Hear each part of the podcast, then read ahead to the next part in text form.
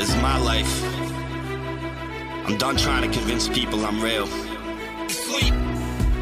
Never retreat. Welcome to the Road to the Olympic Trials podcast, where we take an inside look into the training and racing of some of America's best marathoners as they prepare for the Olympic Trials in Atlanta in February. I'm your host, Matt Chittim, and in this episode, we catch up with Stephanie Flippin, who recently ran the Indianapolis Monumental Marathon. For her, this was her big chance to gain her OTQ in her ticket to Atlanta as you may have, as you may remember, sorry about that, from our preview episode, she was raring to go. She was really excited. She was as fit as she'd ever been in her life. We talked to her. We talked to her coach, Heather McCurdy. Heather reiterated that point in her section and she was amped for that race. Unfortunately for Steph, things did not go her way.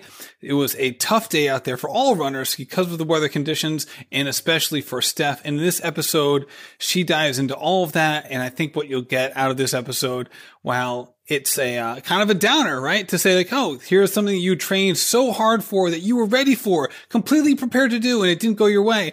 At first, that sounds like a topic that, you know, oh man, what, you know, that stinks. I feel so bad, so on and so forth. But just listening to Steph and talking to her in this episode, I was uplifted. This woman really um, just has such a wonderful perspective on all things while still being very competitive. I'm just just in awe of how she able how she's able to put all of these things in her life in the proper perspective while striving so hard to achieve her goals. So with that said, here is my conversation with Dr. Stephanie Flippin. Hey, Steph, thanks for coming back on the show. Hey, Matt, thanks so much for having me. My pleasure. All right. So you were just at the Indianapolis Monumental Marathon, which I'll tell you what, man, I know we, we touched on this during the preview, but it seemed like just an absolute like loaded marathon this year. I'm sure it has like, you know, has a long history and it's always been good. I feel like this year, more than other years, it just had such a large group of people there. What was it like for you just being in and around the area? Did you bump into people who either you knew or that had listened to the show or follow you on IG or what was the scene like once you got into town? Yeah, you know, honestly, this was my first time ever um, running um, Indy Monumental.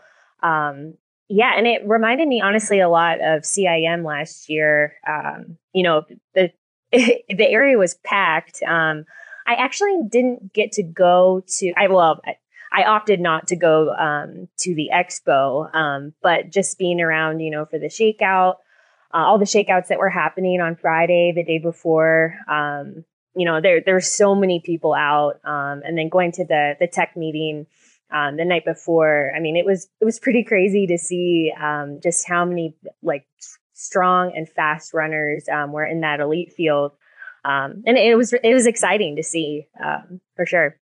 So, what was your travel like getting into town that week? I know we we touched on this on so many of these episodes, and if this is someone's first, you know, you have you know you're you're a surgeon, you're a doctor, you um you know a thriving practice, you got a lot of stuff going on. Your husband is a dedicated ultra marathoner. I can't wait to get him on the show at some point. Um, so what what what was your week like just as terms of lead up? Yeah, um, I can't. I I'm pretty sure um, my husband Mitchell and I um, we worked up until the day before we we flew out to Indy. Um, it wasn't too crazy of a week. Um, you know, we kind of planned for it um, just because it was a goal race for me. Um, so we didn't want to load up too much with work.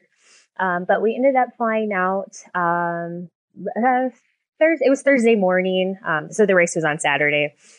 So we we flew out Thursday morning um, from Denver, um, and we got into Indianapolis uh, like late afternoon. Uh, things weren't too rushed or anything like that, and um, we just relaxed that evening. Um, didn't do too much, so that was nice. Now, Indy ended up being colder than a lot of people expected. What what what did you kind of prepare from a race kit perspective and then alternatives and just just what what was the planning like for race day before you left left for the race? Yeah, so you know, living up in the mountains here in Colorado, um, I'm you know, I I definitely felt like I'm used to running in the cold. Um, you know, a few of my key long runs and workouts that I got in were definitely in like the high probably high 30s is the coldest it got. Um, So I felt like I'd had decent exposure to colder weather, um, coming off, you know, like some warm summer training, uh, compared to some of like my teammates or some of the other um, w- women and men um, in the field that were going for, you know, a performance goal that maybe live, you know, out by you or you know in the south, um, you know, that really dealt with a warm, humid summer. Um, so I felt, you know, going into it, I, I wasn't too worried about the temperature, to be honest. Um, however, I I made a key mistake there. Um, it's I used to live in the Midwest, um, and I just really underestimated, um, you know, when it's cold and you have, you know, there it's it's not dry like it is here, you know, where we live in Colorado. Um, you know, so the air is moist, and I, I, I just underestimated it you know, the day of the race, it never, it never got over 20 degrees outside. Um, and, and classically, I, I love running in the cold, but below freezing, um, you know, with a lot of wind, um, it's, it, it, was tough to handle, um, at least for me personally. Um, you know, I, I went back and forth on what to wear. Um, I, I really dislike racing in tights. I, I don't think I've raced in tights in probably like seven years or something like that. Um, you know, and I just I, I, made some key mistakes in terms of wardrobe there. Um, I just underestimated the weather, um, but you know, it's a learning experience, right? So, was the weather um, in line with what the forecast was, or was it a surprise? Um, no, it, it was. I mean, it was pretty much in line with what the forecast was saying. It's just that I think we were all, I, you know, I don't want to speak for everyone else, but I think a lot of us just underestimated that wind. Um, because for the first for the first half of the race, you know, I I was running with um, one of my teammates, Kristen, and we must have been about 10k in. Um, and we were both dressed uh, similarly, um, you know, and we were kind of just mentioning to each other that we felt good with what we had chosen to wear. Um, maybe even like we were sweating, um, you know, we, we felt warm, which is a good thing. However, um, you know, and I, I saw a lot of women, um, you know, had on Instagram had posted about kind of like that critical point when we made a turn. Um, you know, I don't know the course well enough to really um, give you in-depth details, but um, we did make a, a turn and, you know, whatever mile that was at, I want to say it was around mile 16. Um, just looking at my splits um, when I really started to slow down, but um, we changed directions and I knew uh, instantly, you know, like a critical mistake I had made. And, um, you know, I was telling Heather this yesterday, actually, that I just know better because I, I have ran so many races and M- Mitchell, my husband, has always got on me, um, that if it's cold out, but you, you know, and you're dressed a certain way and you start sweating, um, but you're not prepared like with layers, um, and you know, and then once the if it's a windy day outside and it's cold, but you've been sweating, and then once that wind hits you, the sweat on your body is just gonna it's just so detrimental. It just brings your core temperature down immediately because you're all of that sweat is now like making you clammy almost. Um, so yeah. um, but yeah, I mean, the forecast was in line, but it, I think me personally, I just underestimated it. And it's funny because it almost is, a, it's almost as if where you live and the training and other races you've done, you would think would like prepared you perfectly for this.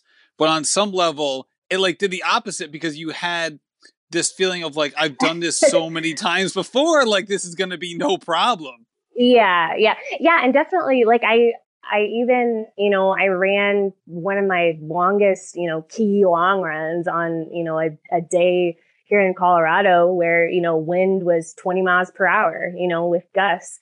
But uh, with that being said, too, it, it's dry here and it, it wasn't 20 degrees. It wasn't below freezing. Um, you know, and and I just, I just totally underestimated that. So, Right. No, exactly. And then I know a lot of people struggled with this. And this is also one of those things, too, where it's so subjective in terms of people's experience in this kind of weather. Like you will have, and the, the, classic example of this is 2018 Boston, where you had athletes of similar fitness, you know, wearing relatively similar gear, have very different reactions to the cold. And it's not as if like, oh, this person was from Florida, this person was from Rochester, New York. Like we can easily identify what what the difference is here. Like even where people came from didn't necessarily matter, and it becomes this like odd guessing game of like, okay, what are the key differentiators here, and what can be learned from it?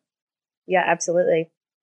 All right, so let's talk about the race because I love I love in your recap. I read your recap a bunch of times, um, and it was equally incisive and you know and humorous in parts too.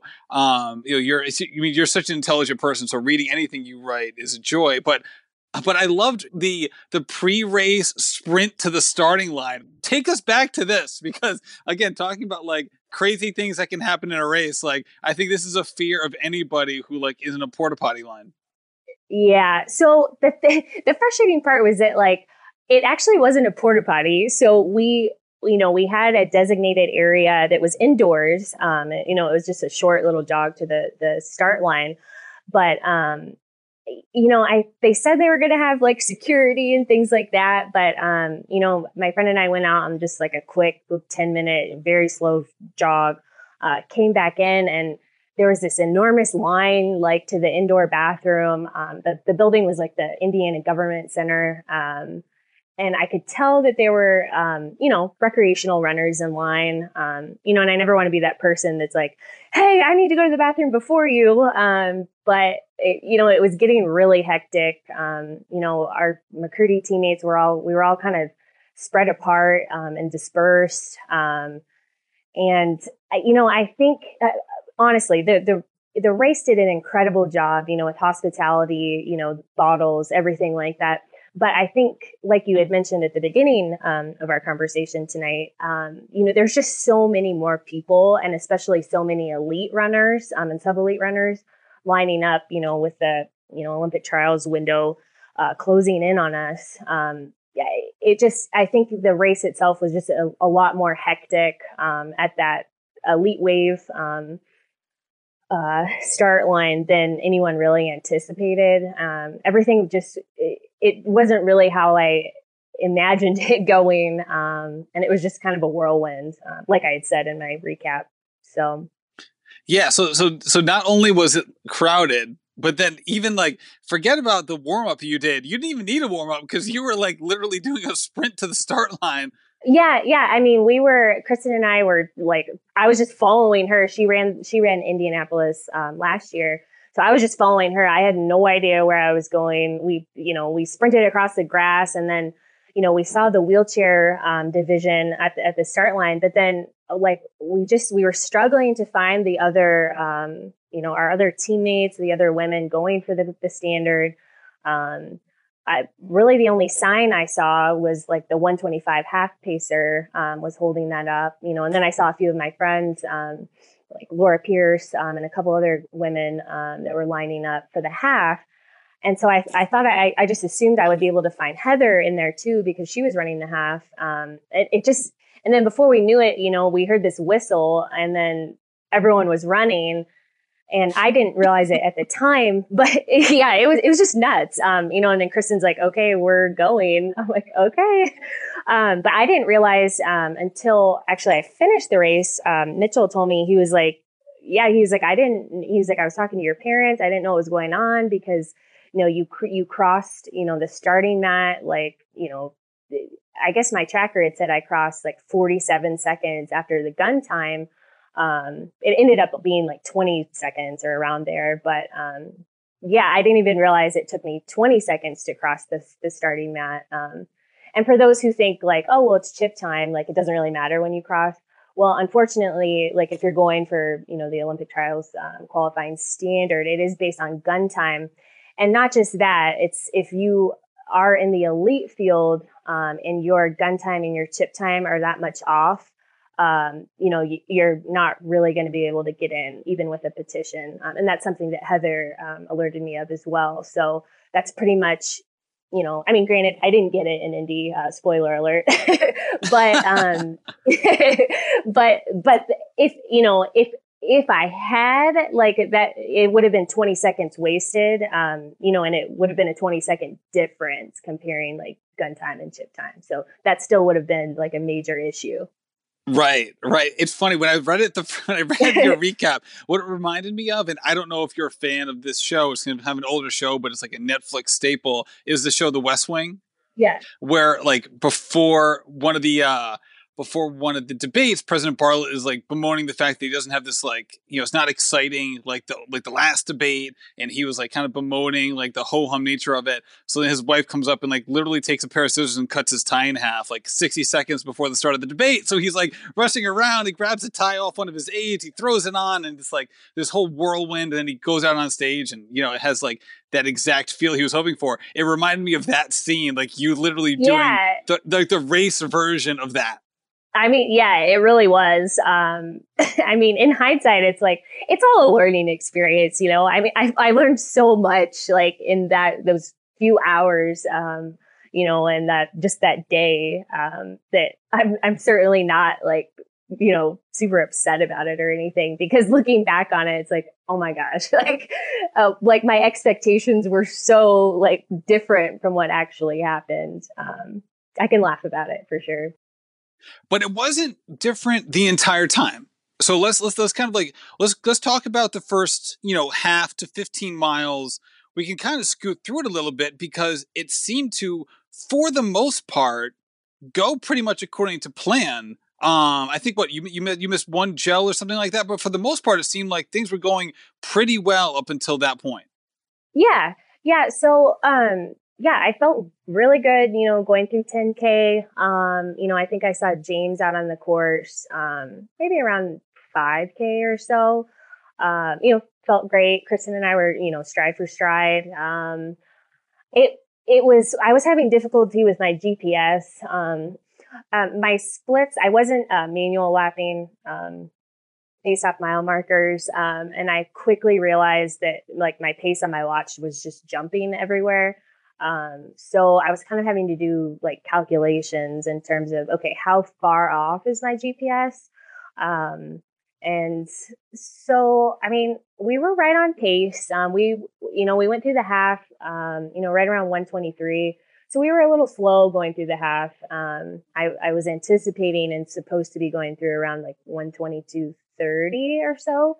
Um, but I mean, we, I wasn't really stressed out about it just because, um, you know, A, I was unsure if my watch was, um, you know, accurate and I was seeing how different it was, um, compared to like the, the actual clock on course. Um, so I was a little bit confused, but I was like, okay, it's not like we're crazy off, you know.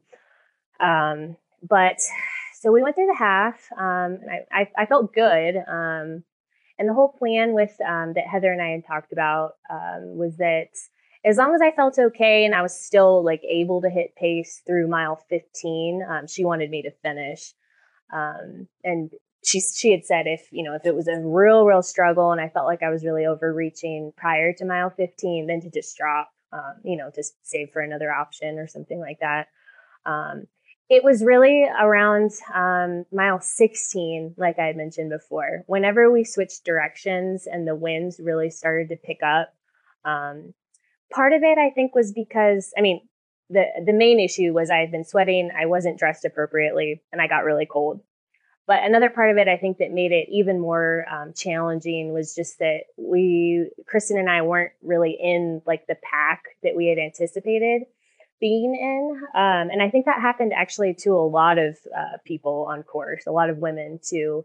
Uh, just because we we somehow just everyone kind of started at like bizarre times. Like it, it wasn't like we all lined up together in one pack and then went. We were all spread out for various reasons. Um, so it, it was tough because we didn't, or I at that point didn't really have anyone to kind of help, you know, work with or you know take turns. Like um, blocking the wind and things like that. Um, so for me, it just started to feel way too hard, way too early on. Um, and I think looking at my splits, I was able to kind of hold on. Um, and then I just, I got so cold. I, I struggled getting any sort of nutrition in. Um, and by mile 20, I was just tanked. Um, I hit the wall, um, you know, and I, I, that was 100% because I wasn't able to get in and um, I wasn't able to follow my my nutrition plan.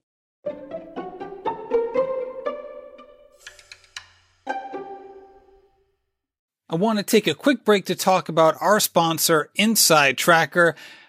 Listen, when it comes to diet and nutrition, it seems like there are a million voices in the wilderness, all just screaming out. It's hard to understand what to think about nearly any kind of food.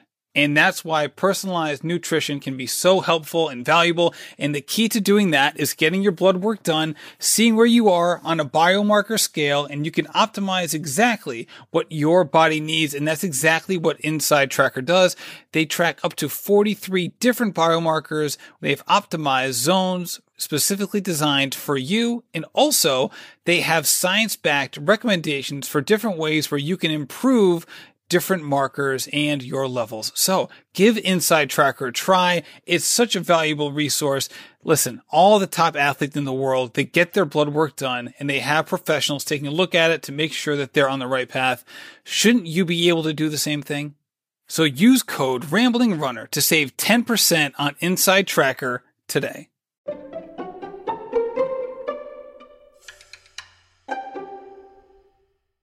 So let's talk about that. What what what was what about the cold? Because I I haven't talked to someone about about this specific topic before. What about the cold weather impacted nutrition specifically? Sure. Yeah. So the biggest thing um, was that uh, so I was so I'll back up a little bit here. So we were we were given bottles at 10k, uh, 20k, and 30k. 10K, totally fine. Getting like all the, and I was drinking uh, Maurten uh, 320 mix uh, for anyone wondering. Um, and kudos to Mitchell for helping you yes. decorate those suckers. You're giving him some some IG love on his uh, on his yeah. decorative decorative uh, stylings. Yeah, his um, neon um, pipe cleaners and duct tape uh, decorations. yeah. Um, so I, the 10K bottle went down just fine. Uh, when we picked up, when I picked up my 20K bottle though, um, it was the bottle itself, um, it was like, I don't want to say it was frozen, but it wasn't, it wasn't easy to squeeze, uh, for a lack of better terminology. Um, so, and at that point, like I felt like my face, like my cheeks were also getting kind of numb. Um, so it just kind of complicated things like getting in the the drink like easily, quickly, and then toss it. Like it, it wasn't happening that efficiently. Uh, it was more kind of a struggle um, to get things down. Um, and I, you know, I elected to not take a gel, you know, at mile nine because I, I was just, I kind of stressed out, to be honest.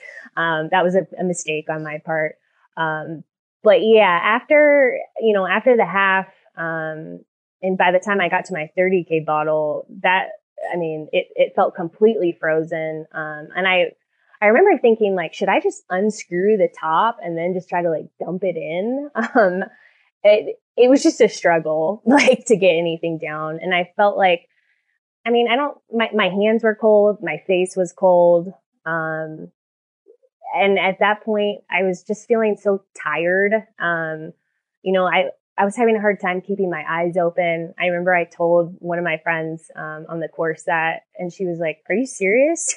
She's like, "You need to stop at like a med tent then."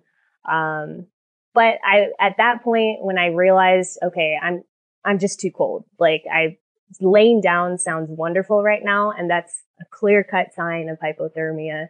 Um, at that point, I was able to, to pull out a gel and then kind of suck on it and get some nutrition down um, not nearly enough to make up the deficit um, at, in any way. Um, but I mean, I was cold, but I, I, I knew in my mind, like I was kind of able to manage the situation. It wasn't, you know, I, I don't want to like exaggerate or anything. I wasn't like to keel over and not be able to get up because I was so cold.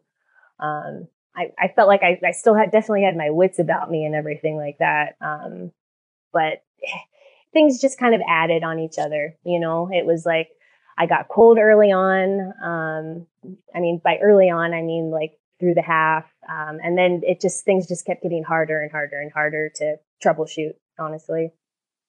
Now, did this experience remind you of any of the ultras you've done in the past? Um, yeah, definitely. Um, particularly, um, I mean, I don't think I've ever really struggled with I think this is the first time I've really struggled with hypothermia, um, like that specific regard. But in terms of feeling like, oh my gosh, I have this goal and it's, I can literally see it slipping away from me. Yet at the same time, you know, I don't have, you know, a, an injury that, you know, would have, would have been the mature and smart decision to drop out of the race from, you know, keeping the long term, um, you know, in sight. I, I didn't have anything like that. So it was like, okay, well, it's not that bad, you know, but I'm still aware of my goals slipping away. So what are we going to do? Um, and in that regard, I do, I, I definitely can think back to probably like my first hundred miler that I did. Um, you know, and poor Mitchell, like I remember sitting down I don't even, we were probably at mile 60 or something like that. We were coming up this huge climb. It was the middle of the night. It, it was really cold. Um, we were out on the north rim um, of the Grand Canyon. And I just had to sit down. Like I was so frustrated. Um, I, you know, I felt like crying and I think I did cry. Um, and Mitchell sat with me and we, we must have sat there for probably 15 minutes. Um, and he just kind of let me have this kind of pity party about how difficult it was. Um, and it's not that I did that in Indy, but I could definitely feel myself kind of like, okay, you have a couple, you know, you always have a choice, you know, how you can approach the situation. And it's not really just about like, okay, do I keep going or do I drop? You also have a choice in terms of like, okay, how am I going to manage, you know, my attitude moving forward through this? Am I going to let this just totally ruin my day or my year? Um, or, you know, am I going to pull all the positives that I have left out of this, you know, and whether that be clawing my way, you know, to the finish or not. Um, I definitely had that moment with myself, um, especially at like mile 20 when I was jogging and I, you know, ran my recovery pace for the last 10K. Um, you know, half of it felt demoralizing, but the other half of me was like, you know, you should be really proud for pushing through because you didn't have to, you know, we always have a choice. Um, and so, yeah, I definitely did draw upon um, previous, you know, race experiences and and things like ultras where you're out there for hours and hours and hours with tons of different temperature swings and weather changes. Um, yeah, and like I said, it's it was a great day to learn, um, just like every day is, whether you know whether it's um, a success or not. So and it's one thing to you know take that approach when you're you know thinking about a hypothetical situation or saying like hey, this is how i would like to approach things. It's a completely different thing to do it in real time especially when you're suffering mentally physically and emotionally to some degree and in some ways to a large degree. So why do you think you chose the positive path there as opposed to the negative path? That's a really good question matt. Um, you know, I I think it's because I I have a lot of goals in my life, you know, and I'm I'm not a professional runner. Um, it's not my career.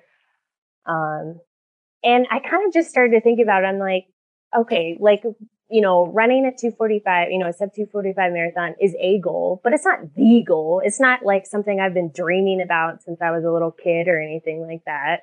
Um, I still saw this opportunity in front of me. Like I can, even though, you know, I'm not really able to really show my stripes or, you know, really get the best out of the, the fitness that I built up, you know, and, and demonstrated to myself um, throughout this training cycle, I can still get the best out of myself today, given the conditions. Um, and that's always something to be proud of. Um, and I just, I don't know. I just, I felt really grateful out there to be healthy. Um, you know, no injuries whatsoever and kind of just grateful to have to simply have that choice. You know, a lot of times like people don't have that choice. Like, okay, you know, they don't have the choice like, okay, can I choose to take the positives out of this situation or, you know, should I just kind of throw my hands up and give up? That's not always a choice that we have. Um, given, you know, certain circumstances and things. Um, and I, I kind of just thought about all the, you know, all the times in my life where I would have given anything to run, you know, the race time that I did, or even just complete a race. Um, and I don't know, that just kind of helps pull me through and keep me plodding along um, for that last 10K. Now, do you, in those instances, you know, you know, this one specifically, or just you know, from a from a habit perspective, do you try to kind of engage with the full feeling um, that you're experiencing as a way of like, all right, I'm gonna you know pull myself through this by really kind of like taking the bull by the horns, or do you try to go meta a little bit and try to dissociate you know your mind from you know your what you're feeling both mentally physically and emotionally i should say both and all in all of those three ways um, as a way of not only keeping a positive mindset and perspective but also try to minimize its effects on on kind of like on your I don't want to get too woo woo, even though I can if I need to. you know, how how it's affecting your soul in a way. Right. No, I know what you mean. Um, I definitely feel like I I don't know. I feel like I I can go back and forth between those two. Um, just depending on I don't know. I guess the point in the race. Um, you know how far along I am. I definitely sometimes will not like yell at myself, but I'm like, come on, like you can do this, like one foot in front of the other, like you've come this far and you didn't come this far to only come this far. Um, but to a certain degree, I, I do also feel like I dissociate at, at some points just because I'm like, okay, you need to think elsewhere. Uh, and there's power in that. There's power in thinking about everything that you have in your life. Um, you know, and that was a big thing for me. I felt like um, during the end of the race, and and also too, I don't want to like over you know dramatize it by any means, um, because it was an awesome day for many people. It's not like you know this was just a, a terrible day for everyone, but um, yeah, I mean, I I found myself thinking like you need to focus on uh, like every single thing that you have in your life and not you know this one goal that seems lost and is you know kind of out the door today. Um, you know kind of zoom out and really just appreciate how far you've come. Um, you know and i the day was disappointing. I i, I definitely won't sugarcoat that um, at all. But with that being said, I, I just certainly wasn't disappointed in myself. Um, and I think for anyone that has, you know, days like that, a race like that, a workout like that, um, you know, if you're giving the best that you can, you know, given the conditions and you've, you know, asked yourself over and over, is this the best that I can do, you know, at this point in time? Like you have nothing to be ashamed about or, or disappointed in. Um, so I hope for anyone else that may have had a race like that, whether it was at Indy or somewhere else, um, can can see that too. Well, that's such a mature way to approach this because you know I don't want to speak for other people, so I'll just speak for myself. Is that oftentimes, far more often than you know I'm, than I'm proud to admit, I basically take the transitive property to that equation you just mentioned of if it's a disappointing day, then I am inherently a disappointment. Yeah. And at, right. you know, basically one equals one in that scenario. Whereas how you just mentioned, you're completely separating these two. That you are what you were able to do is completely different from from how the day may or may not have met certain expectations that you'd had. Absolutely, and I think like a, and I like I, I haven't always been that way.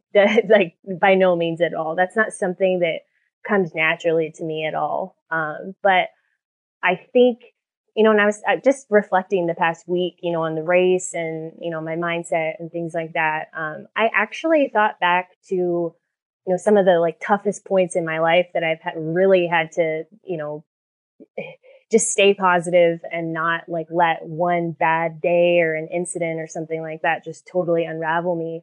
Um, and I thought back to my time in residency, um, you know, when Mitchell and I were living in the Detroit area. That was a really, really tough time for me. And I think it took me a while to really even admit that it was a tough time. Um, you know, it ended up not really being exactly how I anticipated it. Um, you know, very similar to a race, you know, not going how you anticipated it. Um, but what I really focused on um, during those kind of rough years was that just stay in the middle, let everything roll off your back. It, you know, something goes wrong, let it go. If something goes really great, that's awesome. Acknowledge it, but then let it go. And you have to keep moving forward. And you know, one success, one mistake, none of them really define you. Um, and as long as you keep moving forward and you move through it, you know, the, the times that you thought, you know, at the time were just horrible or, you know, you just weren't happy, they're, they're kind of over before you know it because you just kept moving forward through it. Um, I don't know. And so I, I definitely had that on my mind. Um, and I kind of went back to that, um, I don't know, kind of troubleshooting um, during that race um, and after it too, you know? Yeah. And we also have to be honest here. You, it was still a PR for you, which I think yeah, shows definitely. not only how fit you were, but also how far you've come in a very short amount of time. Yeah, absolutely. For sure. Um, yeah. I, I mean, I would be remiss to say, I mean, it's incredible that I can be disappointed in a day where I came up with an 11 minute PR for sure. So, and I have no, you know, I'm definitely so grateful for that. Um, you know, on a really, honestly, a really bad day for me, um, you know, out on a race course, um, I, you know, I can still do that. and I'm very grateful for that. And you know, just a few days after that, or maybe it was even the next day, you were out there like volunteering at an, at an ultra or a, a trail race. Yeah. Like what what was it like for you? Um, you know, either you know, what, what decisions did you make consciously to kind of like rebound and recover from Indy? You know, physically, mentally, and emotionally, and what were just some of the things that maybe serendipitously had a positive effect on you? Because right now, and even in the way you wrote about it, it was like you know the, the picture of equanimity in return in regards to your ability to reflect on how it went. Yeah you know i think a lot of that is just being comfortable um, in my own skin um, and and being confident too you know? I felt like maybe if this were a couple years ago you know in this same scenario had happened after you know me putting a, a big goal out there um, you know, I, I received a lot of messages, you know, and comments and things like that. And I'm so appreciative of all the support. You know, it just means the world to me. Um, but, you know, with that being said too, uh, certainly everyone has their different opinions, you know, about maybe my training or things like that, or, or the goals that I've set. Um, you know, and I, I, I heard, you know, different things like, oh, you know, it's okay. This is, this is just your fitness, you know, where it is. Like you should be grateful for it. Well, if it had been a couple years ago, uh, you know, and, and there's no malice meant by those statements at all. I, am positive of that. But if this were a couple years ago and I had read something like that, if I probably would have let it like break me thinking like, no, it, that, you know, that's not my fitness. You know, I, I ran long runs faster than that, you know, than what I ran out there. Like I, you know, I know that's not, you know, my, my best day. Um, but it's just one of those things where I know that and that's the only you know, and me and my coach, you know, are really the only people that need to know that. Um, and I don't know, I just, I made sure to just kind of buoy myself to, um, you know, my Mitchell was running a 50K uh, the following weekend. I'd already signed up to volunteer at that, um, you know, a month ago. Um, and I just kind of immersed myself in all of the things that I love about this sport um, instead of, you know, wallowing in a, a, bad race day that I had. Um, I don't know. It's just, there are so many, and I, I think I posted this, but there are so many ways to enjoy, you know, something that you're passionate about. And it doesn't always have to be you lacing up at a starting line and running the race of your life. Um, and I think that's important to remember. And it's an important, it's an important step, um, that I think everyone should, you know, at some point, um, be able to take a step back from, um, and realize, um, because there's so much to enjoy, you know, it, and it doesn't always have to be running the race of your life. And I think one one aspect of this kind of duality that you're describing that I think a lot of people, especially like type A, really competitive folk or people who kind of come to running from other sports, like spe- specifically ball sports, which can be, you know, very competitive where there's a winner and a loser. Um, whereas you don't necessarily have that in running is this fear that if someone is going to approach their running and training and racing with this hey like this is not the end of the world that that sort yeah. of that that that that mindset can potentially also be the reason that they don't reach their goals. Like, oh, does it mean that I'm taking this seriously enough that maybe I'm giving myself a way out, or I'm giving myself a back door, or I'm or I'm basically giving myself a hey, if this doesn't happen type of excuse before I even start.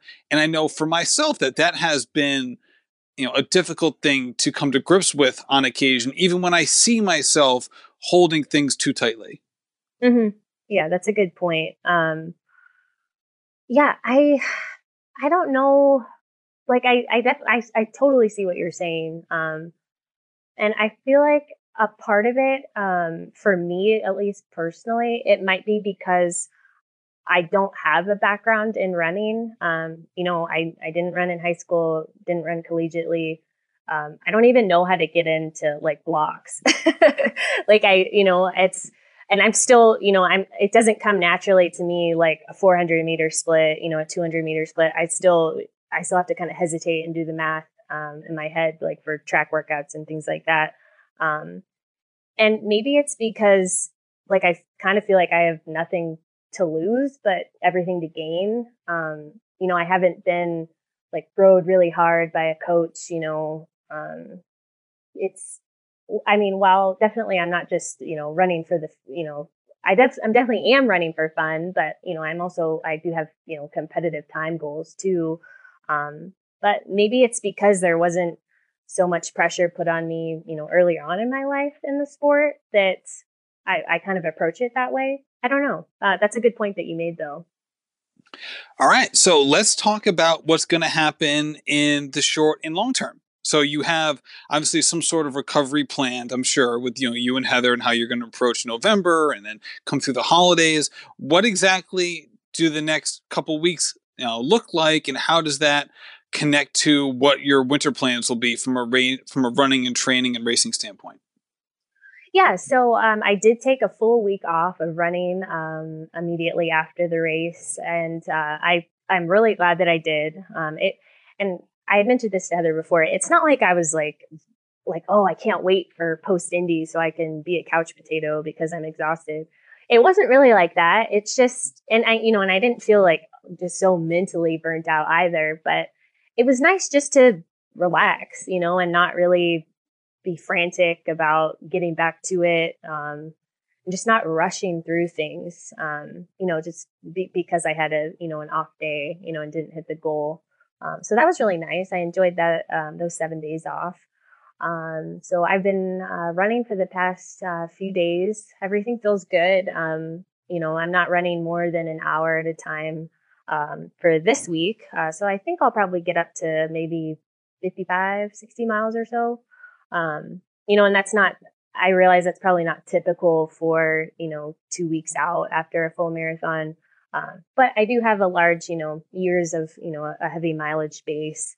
Um, and I'm, I'm, not injured at all. So, uh, you know, that it's, it's pretty reasonable, um, for me to get up to that, uh, sort of mileage this week. Um, next week, I'll probably get back into workouts, um, you know, and kind of build, build my mileage up to where it was, um, you know, training for Indy and really i'm just you know just kind of taking things day by day. Um, like i said i'm not really looking to rush into um, you know a- another immediate race plan or something like that. Um, and i know you had mentioned before you know it, it is tough you know there's a line drawn in the sand. There's a deadline you know there's a specific time that needs to be ran. But you know at the same time like there is and there isn't you know? Um, whatever happens, it's it's going to happen. Um, you know, I'm I'm willing to work, you know, my hardest, you know, to continue to to get the best out of myself um, in the remaining time that we have. But I'm not going to force anything either. You know, I'm just going to take it day by day, week by week. Um, and when you zoom out, it's you know, it's not like 2020 is the only you know cycle. And with that being said, too, you know, my goals aren't, you know, just solely focused on, you know, running um, a competitive road marathon time. I'm, I'm definitely very excited uh, about, you know, potentially getting back to the trails next year. Um, I've never really had, you know, this much speed on my legs, um, you know, going into trail racing and things like that. Not to say by any means that I'm, you know, a huge speedster. I just mean that I literally wasn't doing any speed work um, before uh, in the years prior uh, when I was out on the trails. Um, yeah, so I'm not really closing any doors at all. Um, I'm just taking it uh, week by week, really. All right. No, I mean, well, let me first address the whole speed thing. Obviously, you have some serious speed, dude. We've already talked about, you know, what you did at Wineglass and the 10K and then all the racing and training you've done. I appreciate that, but I didn't also want to come off like, oh, I've, I've never had this much speed before.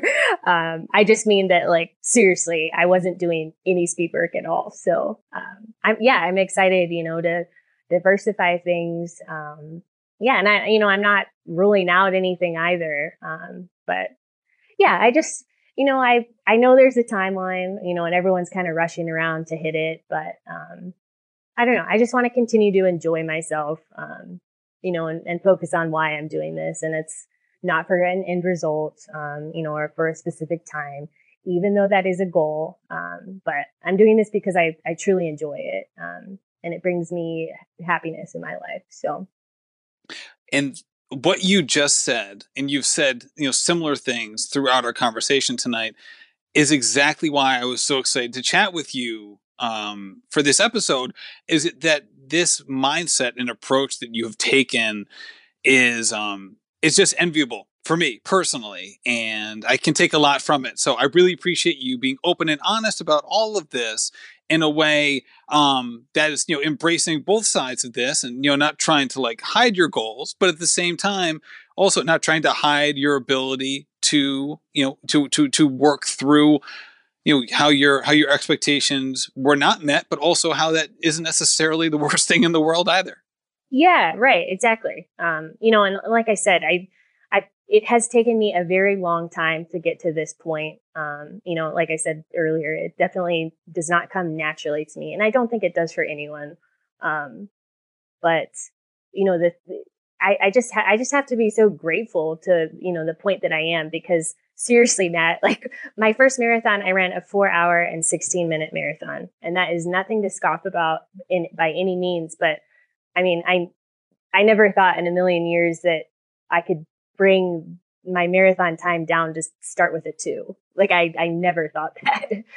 Um, no, next fall you're gonna be running. A, you're gonna be running a trail 50k in that time. that would be really cool and probably some sort of record. I would think. well, Steph, thank you so much for coming on the show. Thank you for everything you said. This has really been so enlightening in a lot of ways, and I really appreciate how open and honest you've been this whole time. Absolutely. No, thank you so much. I, I really appreciate you, um, you know, sharing my story with everyone. Um, and I appreciate the support that I've received as well. Thank you so much for coming back on the show, Stephanie. It's always a pleasure to talk to you and never more so in this conversation. I'm still in awe uh, of all things that came out in this conversation. She is just such an amazing, wonderful person.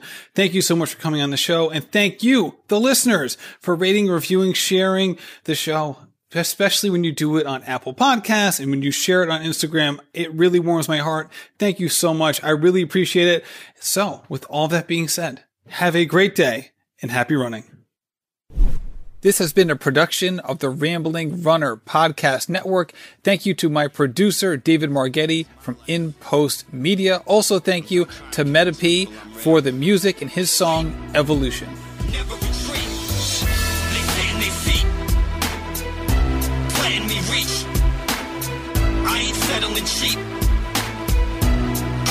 Deep. I'm a real person, real version.